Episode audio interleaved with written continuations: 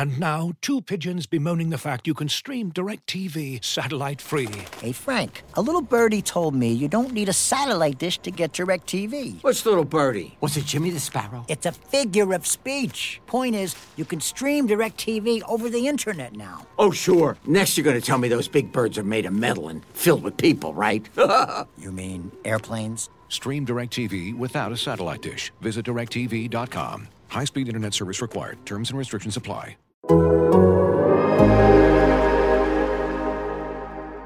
In today's episode of the Sixers Beat, Rich and I briefly go over the Sixers' 118 to 106 win over the Golden State Warriors, their fourth straight win on this seven game homestand, before diving into the listener mailbag. Going over everything from whether or not we believe in James Harden's ability to create in the half court in the playoffs, how playable Matisse Thybulle will be in the postseason, whether we would prioritize another wing or a big man at the trade deadline, and what the Sixers need to do to reach their potential and make a championship run. Enjoy the podcast.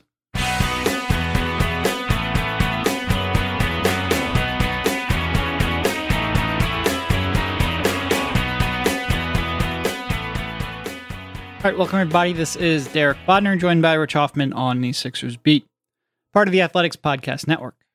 Uh, we've got another win to talk about. Only one game since we last podcasted. A 118 to 106 win over some semblance of the Golden State Warriors.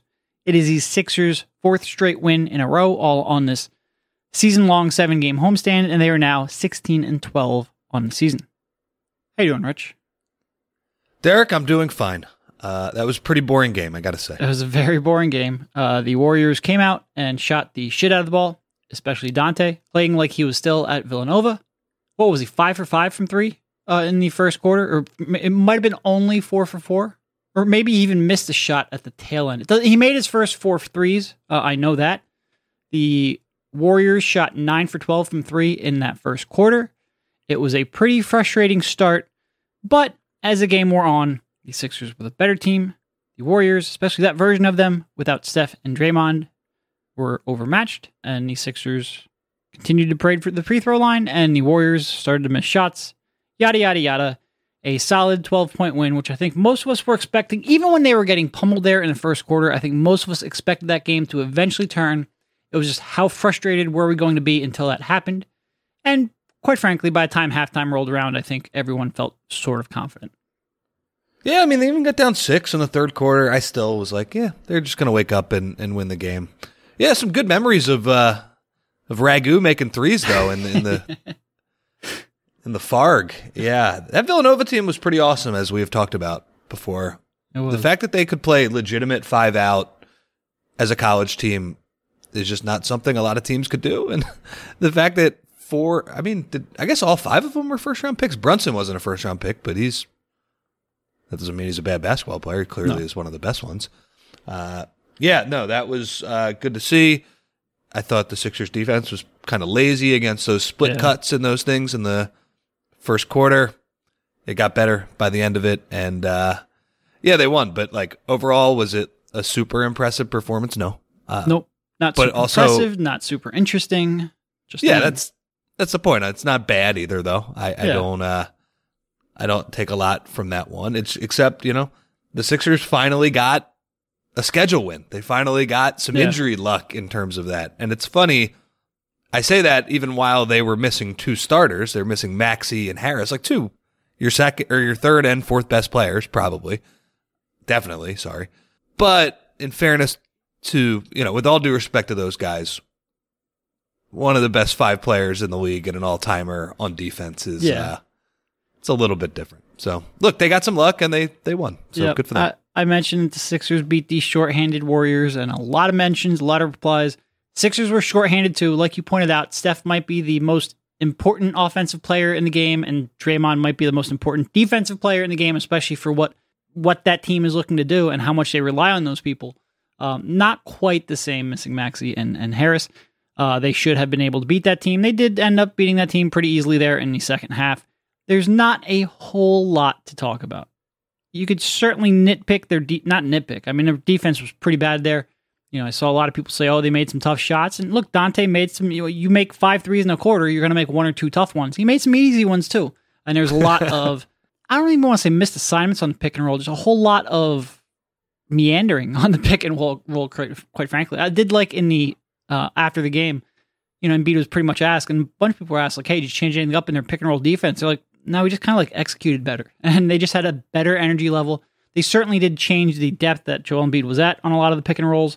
Uh, he got beat first on the perimeter uh, in a lot of those, and then on some backdoor cuts. Looney is a pretty underrated player and passer, and he certainly made some- Super underrated player. He's good. you don't have to be overly flashy as a passer, especially as a rolling big. You just have to make quick, timely, correct decisions. He does that very well, uh, and he plays well against the Sixers. But eventually, talent was going to rise to the top. Yeah, that's probably the only other thing that I thought was was interesting from it. And as I'm saying this, it's not that interesting, but j- j- they did for I do that all the time. I'm like, oh, I have an interesting thought, and I start talking. It's like, nah, there's no way that's Look, interesting. look, we're scraping from the bottle the bottom of the barrel here, buddy. Okay. I did think like the Warriors, despite being shorthanded, did mess with Joel and like like you said, his pick and roll coverage a little bit because, you know, they made a bunch of those threes and you know, I thought Melton did a pretty bad job chasing Yeah. around some of those screens, which was weird. He did better as the game went on. Now that said, uh Jordan Poole is like super quick Yeah. and super good. Uh, I know he's a streaky shooter. I know he's like the worst defender in the world, but he's I I would add that dude to the Kemba Walker. Kem, I can't even talk today. The Kemba Walker All Stars of guys who are more fun to watch in person uh, than than on TV, just because they're so shifty and And a little bit like Kemba too, where he can just stop on a dime and change his direction and momentum, and, and yeah, he's, he's he's good. He also had a funny moment, Poole where he, he threw his head back, protesting a Harden, you know, kind of sell job that, that he got whistled for, which was funny because Poole continued to do that for himself on the other end of the court the entire game. So maybe that's a little game respect game Grift on that one. recognized Grift. Yep. The uh yeah, no, they they did mess with Embiid though because and Klay was terrible, but again, you have to respect Klay Thompson coming off the screen. I don't care if he's 45 years old and uh It's starting You know, to look like it. it's starting to look like it a little bit, I know. Uh but yeah, they they screwed with him because they made some of those threes and then Embiid got up and they threw the ball to Looney on the pocket passes and he you know, he made some good plays 4 on 3. When you play with Steph Curry, you have that experience. So I don't Yeah. think that goes away once Jordan Poole puts you in that situation as well. The other thing about Looney, it does go to show like Joel, you don't need to be able to jump to play Joel pretty well. And by the way, Joel had what 32 points and Yeah. he did have a bunch of turnovers. It wasn't his best game, but whatever. Like because people go crazy about when you say somebody played well against Joel. Uh like My no, favorite thing not- is when he tried that transition in and out dribble, and then after the play, he like raises his hand like my bad. Like Joe, we saw. We all we all we all know whose bad that was. There was only one explanation there. playing the Kings is bad for your your confidence. You just you start to think you can do everything possible once you play the Kings. You know, you got the whole NBA Street AND1 mixtape tour catalog available to you in the open court, and uh, yeah, he loves doing that, which is funny. Uh, yeah, so but like Looney, you, you don't need to be a big leaper. You don't need to be a rim protector in the traditional sense to guard Embiid pretty well to do to make him work. All you got to be is two things: pretty strong and smart. And you know, he's not as big as the Marc Gasols of the world, but he he gets the job done. He's he's both very intelligent and he holds his ground pretty well. So that is a uh, that is a random tough matchup for Joel. Tough again, quote unquote. Don't get mad at me. Thirty four on eleven for twenty three shooting. Yeah, Yeah, tough. that's that's tough for him. Yeah. All right, but what's not tough is we will dive into that listener mailbag. you just set me up. I'm sorry. I'm sorry. I wasn't even playing. You just set me up. Uh, anyway, we'll go into the listener mailbag because talking about that game for a long time will be tough because that was not an entertaining game. It's not a very meaningful game. So we will move on from that one pretty quickly. Right after we talk about. No, I'm just kidding. this one from Sean W. Would it help the team to ease Maxey in by starting him off the bench with Melton in the starting lineup? He knows that they have been much better defensively lately, also noting that Embiid being in better shape helps, but Melton helps hide Harden more by having another great defender on the floor. And I had a couple people talk about bringing bringing Maxey off the bench, so this is just sort of like the one of the three or four questions I got on this topic. Yeah, the, the other people are going to be jealous that you chose Sean's question. Could have had tens of people hear your question. Yeah, half our audience submitting a Maxey off the bench question. Okay. what do I think of that? Uh, first off, Maxey at these games, I, I don't think I even told told you this last night, but he he cracks me up like he's like a little kid at his big brother's game now. He's just like shooting during timeouts and stuff. Like he's you know he's taking these weird layups. You know, when you go to like a, a little kid's game, there's always like a younger brother who's always Yeah. shooting during timeouts. That's what Tyrese Maxey is, except at Steph. 20, 22 years old, and you know, like he's going to make a lot of money at some point Right. in his in his lifetime. But he's just yeah, he's just like loving life. Like I'm just going to shoot. Hey Zach Zarba, can I have the ball so I can take some uh take some weird layups while my uh while my older brothers uh go in the huddle and listen to uh listen to Doc. I don't know. I, I got a big kick out of that. That guy is just he just loves life, man. Uh and I think partially for that reason, I don't think this is the worst idea in the world. Uh, you know, I think ultimately, like Tyrese Maxey is going to have to start for this team. Like he- he's gonna, he's your third best player. He's he's going to have to start. Uh, he's kind of your only young good player, so your young star level player. Sorry.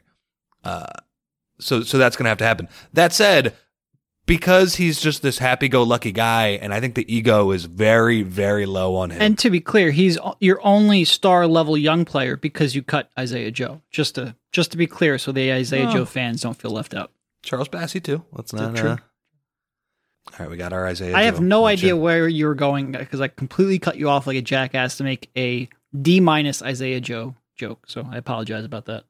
Yeah, but the It's that kind of podcast. But the you know what's tough joke was that that was that was up there for you. I'm gonna give you an A minus on that one. That was good.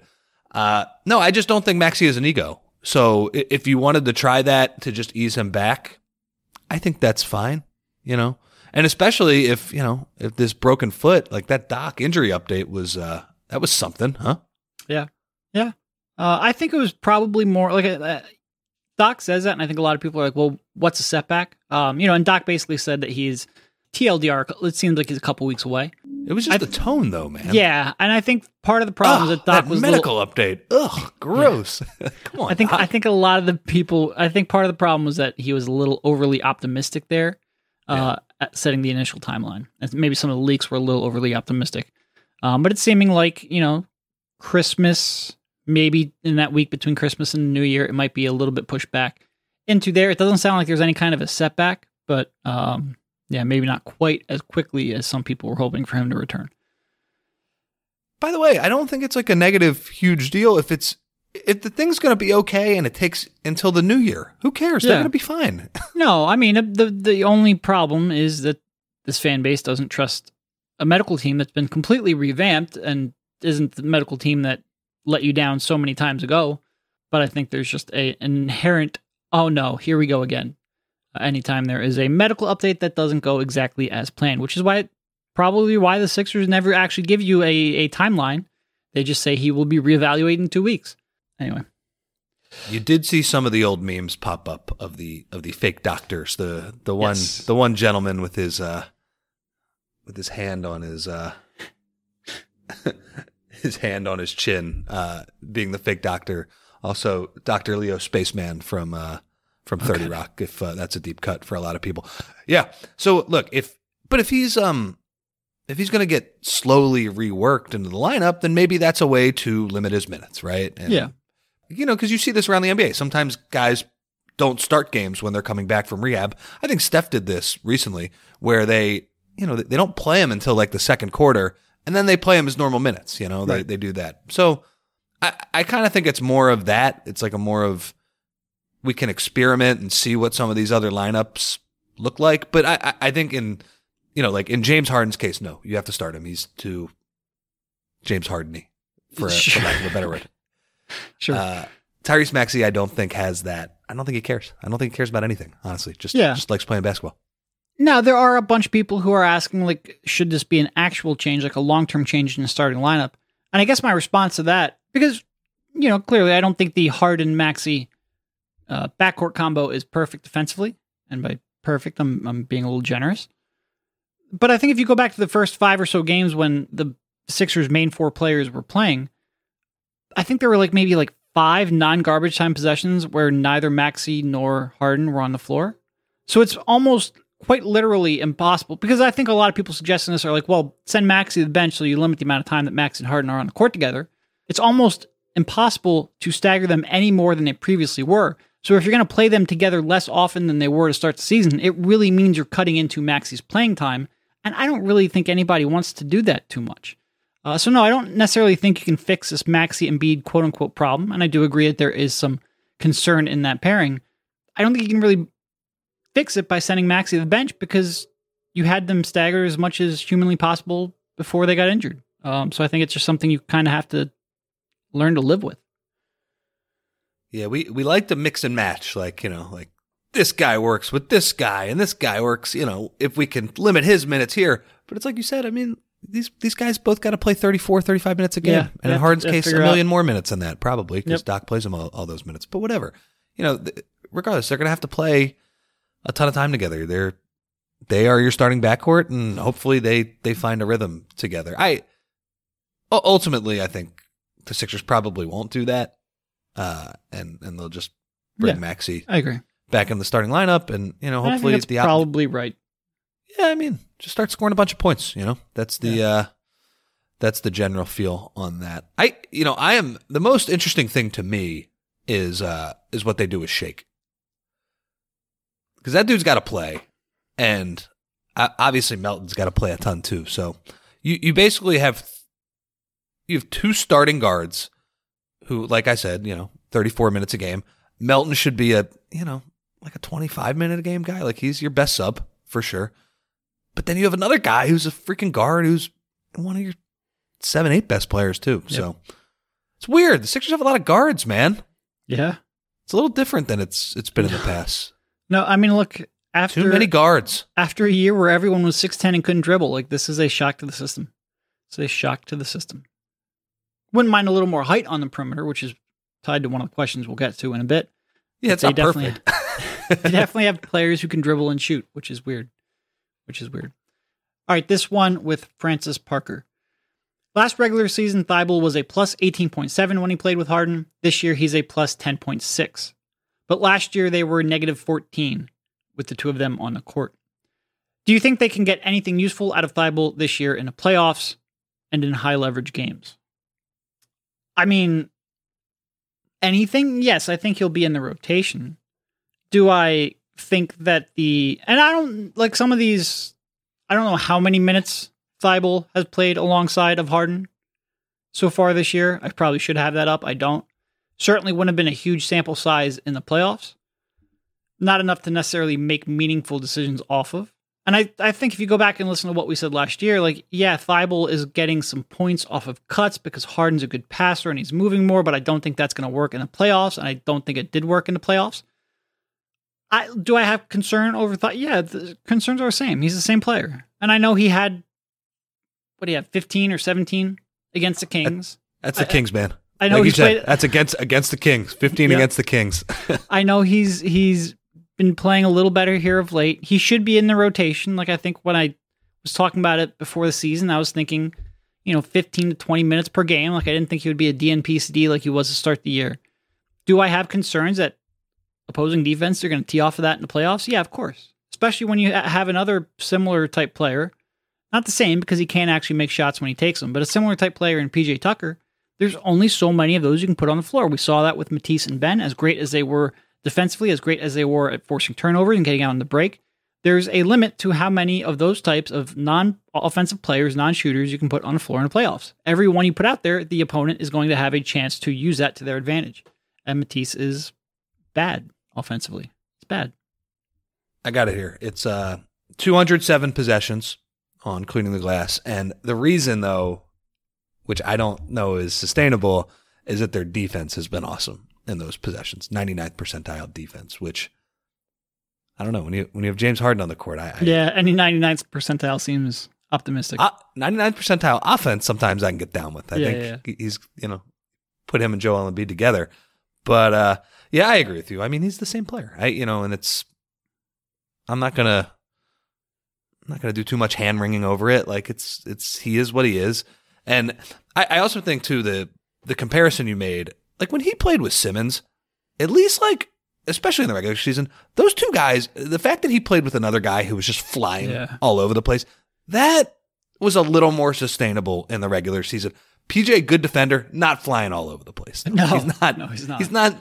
There's like a, a chaos quotient that Matisse and Ben could get above, and there would be like, look, there would be like two or three games a year where it would be like, holy shit, Like These the other guys, team it- can't throw a pass in half court. Yeah, like it looks like they're playing like five on eight on defense, despite the fact that you know it's just Matisse and, and Ben Despite the fact they're playing three on five on offense. Got him. Uh, yeah, no, I agree. well, also too, Ben. Let's be real, like a little more dynamic than PJ on offense A little too. more, although, a little more. although what, three made field goals last night. Oh, Yeah. baby. that was the funny part about the the weird start of that game is that you know Donte DiVincenzo was hitting all those threes and the Sixers were giving up all those points. PJ Tucker was getting in the scoring Yeah. column on the other end. No, he was. Look, he had 7 Don't by call it a halftime. comeback. I think. Yeah, he had seven by halftime. He was. I, I looked it up. He was on pace to get his second double digit effort of his Sixers career, uh, but then he fell short. It look, I'm I'm just saying because he is the definition of the Sixers are counting on him to be a 16 game player as opposed to an 82 game Yeah. player. So Yep. We are we are going to judge him on that.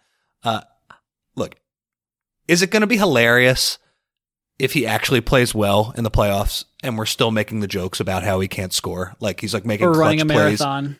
and and we're just like, yeah, those five points though. But what what a what a 16 game player he is. I mean, look, if Uh, I'm being a honest, 16 point per playoff. Yeah, yeah, uh, yeah. series player. If he scores maybe, seven maybe. per game, I think we're talking about him way less. It's the no points over like five games, which is just eh, it's a little too much, buddy. It's a little too much. I actually just looked up the um Thybulle and Melton lineups. They have a they force turnovers on over a quarter of the opponent's possession, twenty five point three percent. But they somehow give up 117.6 per 100. Like the other team is shooting the snot out of the ball, and they have a negative 14.1 net rating. All small sample size. A lot of that is going to be noisy based on shooting variance. The the opponent turnover like- rate being above 25% though is what you would expect at least. I like that. I Kirk Cousins. I like that. I uh I think they should lean into that a little more. Like I mean, if you can get Matisse and Melton on the court at the same time, like you know, like Harden, I at least like it better than Matisse and Tucker because you have the chance of causing that chaos that you had with Matisse and Ben. Oh, I mean, I mean, come on. Well, yeah, he's more of a chaos agent, and he's also a much better offensive player. yeah. Yep. Flawed, but better. You know, willing. How many of those lineups? So 167 of those possessions with those two. How many had Tucker in there at well as well? I like it when it makes sense. When it's like, okay, you have these two guys that get all these steals, and you see the lineup data, and you're like, oh yeah, they're causing a shit ton of turnovers. Which one quarter of possessions would, would count as? Although Although, a shit ton. Yep. although some of these games the Sixers have played in the past week, like it's just like the other team's just throwing the ball to them. You know, Yeah. yep. Yep. There was a couple possessions there in the second quarter. Um, the the one right after uh, Joe had that transition turnover. It's just like there's some crazy ass passes being thrown. this just Um, like Yakety Sax going back Yeah, and forth. yeah, yeah. That was crazy. Uh, all right, this one from Senor Talone. Can we slow the roll on the Harden is back train? When was the last time he beat anyone off the dribble? And Have you, have, you, and have you seen that train? Is Mr. like a- Mr. Talone sent probably three or four questions. Very upset at James Harden. He is not a James Harden fan. Look, I'm not gonna. I don't necessarily think there has been a James Harden's back train. I think maybe there was a little bit for the first couple games of the season, just because we wanted to see what he looked like after uh, after a, a summer of rehabbing, and he looked, I think, reasonably okay in Yep. those first couple games individually. But I don't think anyone's necessarily watching him play and going, "Oh man, look at how good he looks athletically." Like I don't, I don't think there is that train right now. So I'm not sure if he's living on a different part of Sixers Twitter, which, to be honest, it could be because he spent too much time on Twitter. I, I think I've been trying to limit that a little bit of late. But yeah, I think everyone's pretty. Oh, Derek on. Mastodon. Yeah, yeah. And post.news looks like it's nowhere near ready. But anyway, regardless. No, I don't necessarily think there is a strong train right now. Like, I think some people will be encouraged. He's certainly been making some perimeter shots lately. I think a lot of people are encouraged by the passing. But when you watch that first half and the defensive breakdowns that he had, and the fact that you're right, he's not getting, like, when you're talking about him being an elite playoff scorer and a, a, a real offense unto himself, I don't think anyone's looking at him and seeing, oh, he's beating enough people off the dribble that I can count on that going forward. I think there's a healthy dose of skepticism, even with the success that he's had here over the last couple of games. Look, some days he's going to look great because he's James Harden. And he can hit those step back threes and he can make tough shots and he can draw fouls and he is a great passer. And then other days, those shots aren't going to go in. He's not going to get by his guy off the dribble, and he's going to play some of the worst defense you'll ever see on the perimeter. And it's going to be wild swings, I think, all year. And I don't necessarily think there are a lot of people who think he's, um, you know, he's back. I don't. I, I would push against that uh premise. I, I think there were some articles this week. Again, it's those it's those Kings games, man. You know, everybody's Yeah. got to we got to No, there relax. was a, there was slow a five thirty eight article. That's true. That's true. That's fair. That's fair. Uh, yeah, no, I, I think uh, I don't think that train has a lot of people on it. I, if if we're being honest, now are there some probably some super optimistic people on Sixers Twitter that are, are excited about this? Yeah, probably, but you know they're fans. You know, I, we, we- Yeah. you don't have to be And rational. Harden's numbers right now are good. 22 and a The half offense is points, good. 10.6 assists, scoring pretty efficiently, shooting 37% from three. Uh, I think if you turn, start talking about athletically, though, I think there's a lot of skepticism. And I think there's a lot of skepticism whether it'll work in the playoffs. I don't know. Maybe, maybe I'm just hanging out, out on different parts of Sixers Mastodon, but we'll see. Sixers Is that even a thing? There's there's no There's Sixers like Mastodon four. yet. There's like Yeah. four people on Sixers Mastodon, which you are one of them. It's like our Yeah. audience. Um, so the the one thing, and you could see it in the Golden State game as well. Like at the end, they started switching the pick and roll, and this is just look. If I'm going to spend the whole podcast praising Kevon Looney, I'm going to. I, I don't care. That's what this is about. Uh, he could not get by Kevon Looney. No. Like just fundamentally could not do it. Kevin, and again, not a shot blocker, Kevin Looney, decent switch guy, whatever, like smart, should not be woofing James Harden's shot off the backboard, just inhaling it. it feels a lot like the early success that they had last year, where you saw and you this is great. Like I really like the Embiid Harden potential and the dynamic and the pick and roll. I like having a really good passer and the shot's great when it goes in. But holy shit, why aren't they just switching and, and, and, and standing him up? And the next thing you know, like, you know, Ike Stewart is sitting there completely uh, slowing James Harden down. You, I don't know if this is going to work in the playoffs. I get, I get a little bit of the same feeling too. And again, Harden is smart enough where he's going to have a couple games here where he just goes nuts in the playoffs, and he did last year uh, against the Raptors. But do I have confidence it's going to be a night in, night out domination? No, I'm not sure he's that player anymore. In fact, I'm pretty sure he's he's not that player anymore. Detroit coming on the schedule too. Yeah. Ike is laying in wait for Harden. I know they're pretty bad, but uh oh, and they don't really Uh, have a whole lot else going for them, so they're going to featured Ike Stewart. So on this road trip, or on this, sorry, not this road trip, it's a homestand. what are you talking about, Rich? During this homestand where the Sixers are winning all these games, We've Uh, only been there four times in the last like eight days. Like, what do you, you know? How have you not noticed? I I don't know. I'm not sharp today, man. I'm sorry. Sixers have had a really good offense. They've almost 100, 120 per 100. Obviously, small sample size, but I think for me, that is why I feel good. And that's, you know, honestly, that's some of the ways that I judge Harden. It's like, I, I almost don't care about his points. I, I almost don't care if he goes three for 11. Like, if there is 17 assists and the offense is cooking, then it's like you did your job. You know, it's, it's like that Toronto series during the good games last year. I'm like, you know, did his job with the uh, with the offense. But I, I agree. Like in terms of, I, you know, one of our biggest questions coming in the year is like, can he beat people off the dribble? How does he look physically? And the answer to me is not different at all. And that's just it's where we are. Look, I, I don't. We always get questions of like, oh, what's it going to look like in in April? I don't know if the world is going to exist in April. So who knows? You know. But r- right now, it certainly does not look like he is beating dudes off the dribble Yeah. all that much. And usually that's not something that gets significant. And uh, maybe it does just because he's he had the injury, but usually that is not something that trends upward as the season progresses. Looking for an assist with your credit card, but can't get a hold of anyone? Luckily, with 24 7 US based live customer service from Discover, everyone has the option to talk to a real person anytime, day or night. Yep, you heard that right. You can talk to a real human in customer service at any time. Sounds like a real game changer if you ask us. Make the right call and get the service you deserve with Discover. Limitations apply. See terms at discover.com slash credit card. This episode is brought to you by Michelob Ultra, the official beer sponsor of the NBA. Want to get closer to the game than ever before? Michelob Ultra Courtside is giving fans the chance to win exclusive NBA prizes and experiences like official gear, courtside seats to an NBA game, and more. Head over to michelobultra.com slash courtside to learn more. Looking for an assist with your credit card but can't get a hold of anyone? Luckily, with 24 7 US based live customer service from Discover, everyone has the option to talk to a real person anytime, day or night. Yep, you heard that right. You can talk to a real human in customer service anytime. Sounds like a real game changer if you ask us. Make the right call and get the service that you deserve with Discover. Limitations apply. See terms at discover.com slash credit card. As you've probably heard by now, we've teamed up with BetMGM this season. We'll be using BetMGM lines to make all of our picks, and we'll have special offers for our listeners each week. If you haven't signed up for BetMGM yet, use bonus code The Athletic, and you'll get a one-year subscription to The Athletic, plus up to a fifteen hundred dollar first bet offer on your first wager with BetMGM. Here's how it works.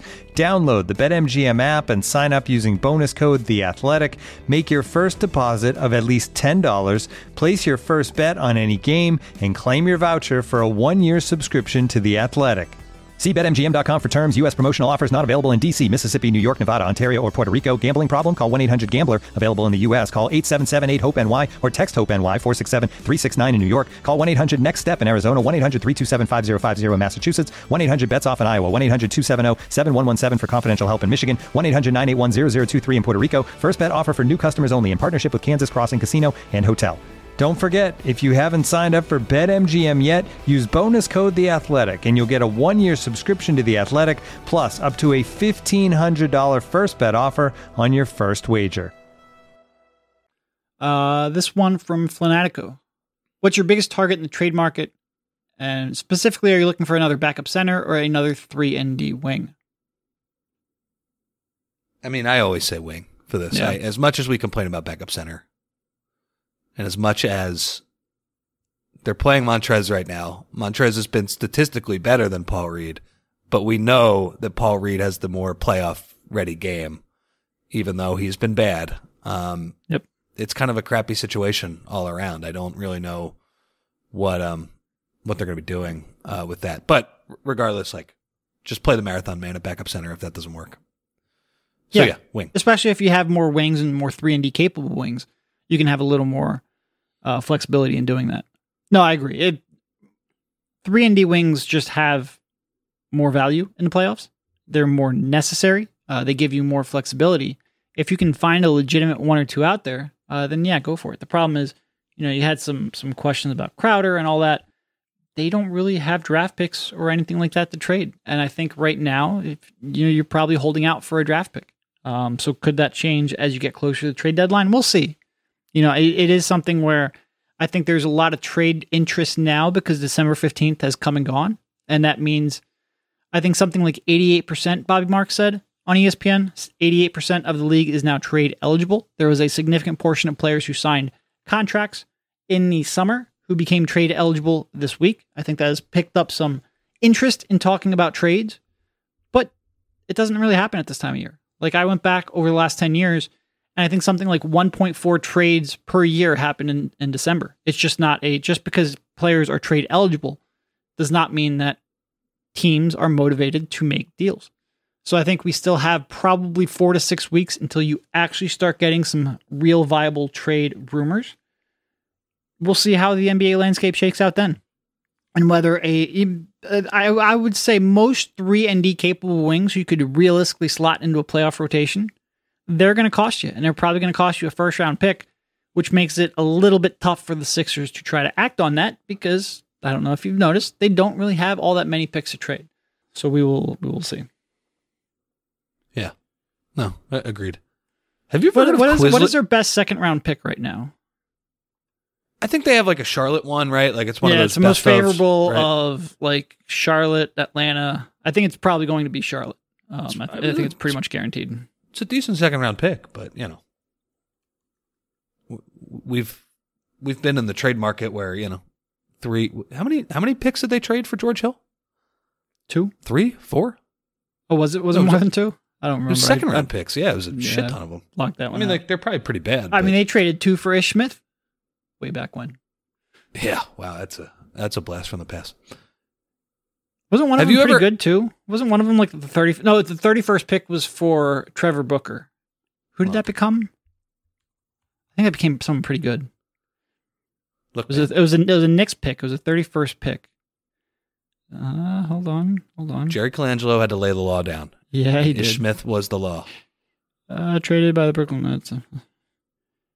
Oh, Nic Claxton. Oof, oof. Speaking of of centers, oof. All right, that one hurts a little bit. That one hurts a little bit. Have you uh, have you ever heard of Quizlet before? By the way, I heard of it last night. okay. That's I find that very funny that Joe Mazzulla had his scouting reports on a public service of some sort. Yeah. kind of like him, kind of like him even more because of that. Honestly, you wonder how much that shit's going on that just doesn't get picked up. There's there's got to be playbooks all over the internet at some point. there. Uh, I don't know. I'm looking at Reddit right now. Th- these these notes are very nice. Like, there's no like Ben Simmons. Just like it'd be funny if like the note was like, just make him fucking shoot. He can't shoot. Yep. No, no, no. He's he's got the he's always a threat in transition. Those type of things, you know. Likes to run pistol. Yep. No, they used to have uh, scouting reports uh, printed out in the Sixers locker room, and they were never never nearly as detailed or as interesting as you would expect.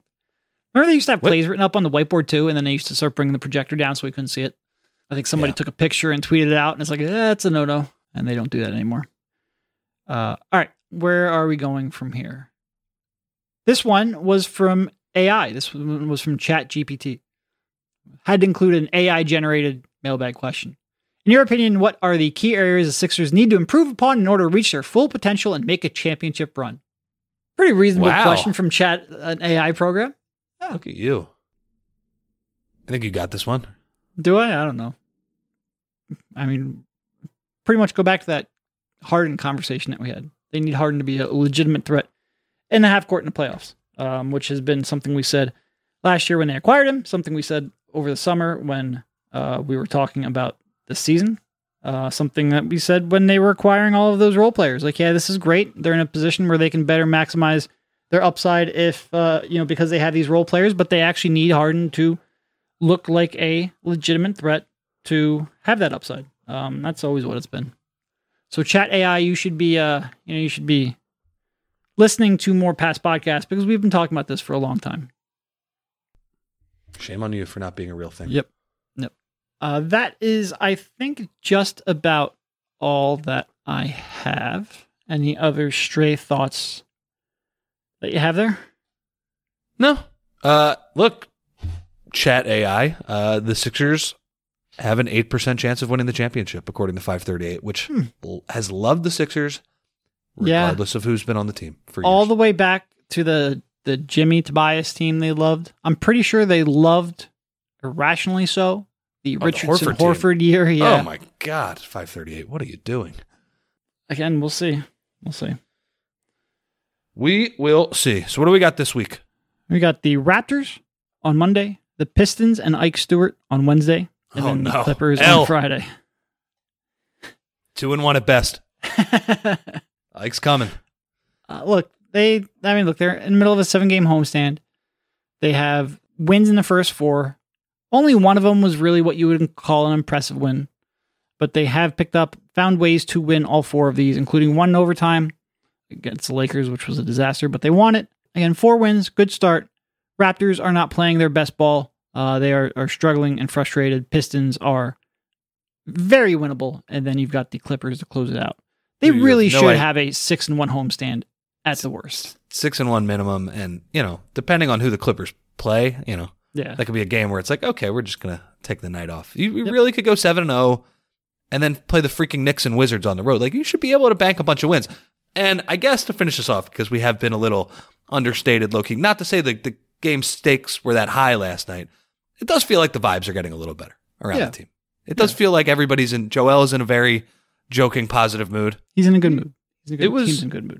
It was a very weird locker room where they just had a there was just a bunch of people moving moving in and out of that place and Yep. I don't know I guess it was a weird locker room just because the game wasn't that good but then I realized a bunch of people probably bought tickets thinking they were going to see Steph Curry play against the Sixers which understandable you know you don't want to give Yep. up those seats they're probably pretty expensive uh It's one of those things. So yeah, I, I do think the e- even if they are not beating a bunch of world beaters right now, and that's probably putting it politely, the the vibes are are pretty good. I would say whether it's you know Embiid and and Niang and PJ just playing one on one for five hours after practice the other day. Also, by the way, they play one on one just so they can argue calls with each other. I'm convinced of that. Like they don't really care who wins. They're not even trying that hard. They just want to freak out against each other for calling a bad foul or a walk or whatever. And you know, all three of them too. Like George, George can talk shit with with both of them, and it's he's pretty good. George had a great one. One more thing, because this made me laugh from last night's game. George, after he got fouled on a three, I've never seen this before. I think like somebody, it was right in front of the Warriors bench and somebody chirped, and George screamed at them, Challenge it. I dare you. Challenge it. And they didn't challenge it because he got fouled. He is a character. He is definitely is. a character. I appreciate I having enjoy him him. on the team. Yeah. Yep. All right. All right, Thank you, that's all I Rich, for jumping on, and we will talk to you soon. See you, man.